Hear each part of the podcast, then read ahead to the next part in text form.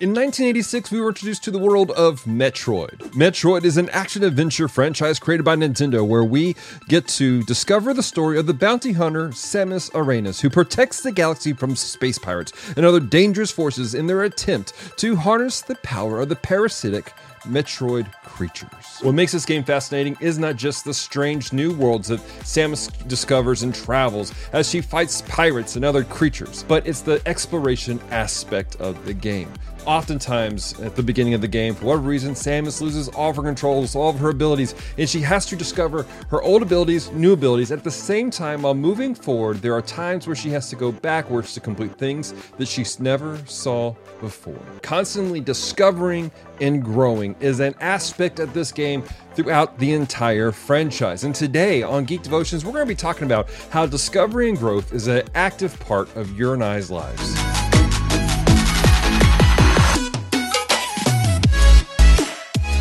Hello, devoted geeks, and welcome to Geek Devotions, a show from devoted geeks who are devoted to letting you know you're loved. I'm Dallas. I'm so glad you hit the play button today. If you're new to our show, we take geek pop culture items like movies, video games, comic books, and we use them to let you know that you're loved. So, if you don't watch past this moment, know this: we love you, we care about you. There is a plan and a purpose for your life. Do not give up. As I said in our intro today, ladies and we're talking about Metroid. As you guys can see from my background, I'm a bit of a fan of Metroid. I'm not a super fan, but I do really enjoy the franchise as a whole. In fact, I like to think that you can see my love for the franchise in our review of Metroid Dread that we did last year. Now, as I said, a constant aspect of this game is the continual growth and discovery that Samus has to take throughout every single game. She's constantly having to travel into places that are uneasy, using abilities that she has to discover new abilities, but then going backwards to other areas that she's already explored to find new things, find things that she never saw before, or things that she saw but simply could not accomplish. Now, this is an aspect of the game that can be very frustrating for new players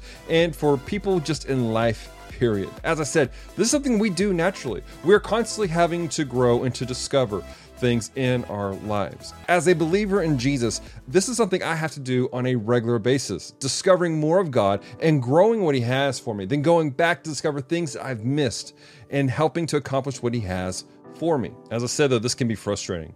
The constant feeling like perhaps you're not progressing. The constant feeling of like you're having to go back to the same space over and over and over again.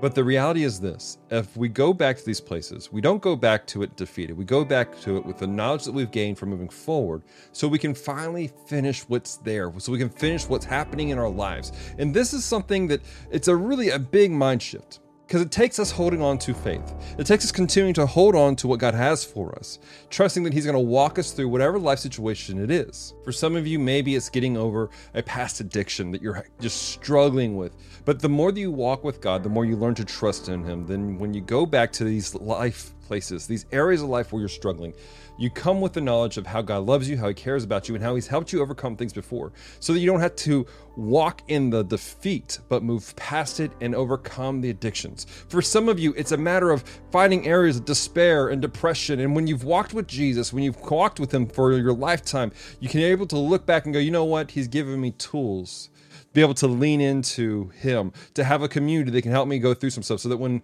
depression comes, when fear comes, when anxiety comes, we don't have to walk in that, but we can move past it because suddenly we're seeing things in a new way, in a new light, and we now are equipped with new things that God has given to us through life experiences, walking with Him. This is not an easy thing to do. It's difficult, and I understand that.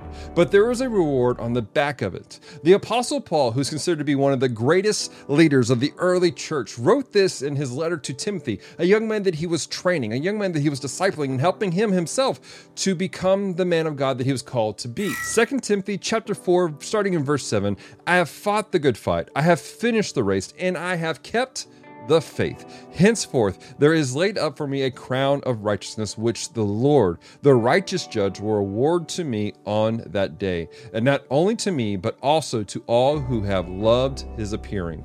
In this encouragement to Timothy, Paul is saying very clearly, Tim, I, I've run this race and it's been difficult. If you don't know how difficult it was for Paul, I really want to encourage you go read the book of Acts and some of his letters because this man went through some terrible things at times Yet he fought the good fight. He finished the race. He has kept his faith all the way through, understanding that God's going to take care of him. God's going to reward him on the back end. It doesn't mean life is easy. And I think that's a problem. I think a lot of people think that when they walk with Christ, life should be easy. There should never be any problems. But that's not what he promises. But what he promises is that he will help you through those situations. He will equip you. He will help you walk through these things so that you can have victory on the backside of whatever life situation you're going through. My encouragement to you is to keep moving forward. Don't give up. Don't let the enemy lie to you. Don't feel like you're just stuck in one place. Wherever you're at right now, the Lord is speaking to you and He's training you. He's trying to give you resources and tools because there's something greater on the other side of that wall. You just don't have the tools and resources yet equipped to your mindset, to your spirit, so you can walk through it. So faithfully continue to journey, faithfully continue to seek God. Let Him train you, let Him help you. Continue to seek Him in His Word. Continue to do life in a community of believers who can help equip you in what God has for you today. Question of the week for you guys What is your favorite Metroid game? There's a lot of them out there. My very first Metroid game was Metroid 2, so I have a bit of affinity for it. I would really love to be able to play the remake of it, Metroid Returns, or uh, yeah, Metroid Returns. I'm, I'm curious to see how they would uh, how they revamped it and made it look a little bit cleaner because it was a Game Boy game. so I have a lot of love for it. At the same time, I've been tearing through Metroid Prime right now. I'm in love with the game. It's a great game. I'm playing for in its fullness for the very first time in my entire life. And we will be having a review on our website coming up very soon. That being said, maybe you're like, Dallas, I really need a review right now. Is it a good game or not?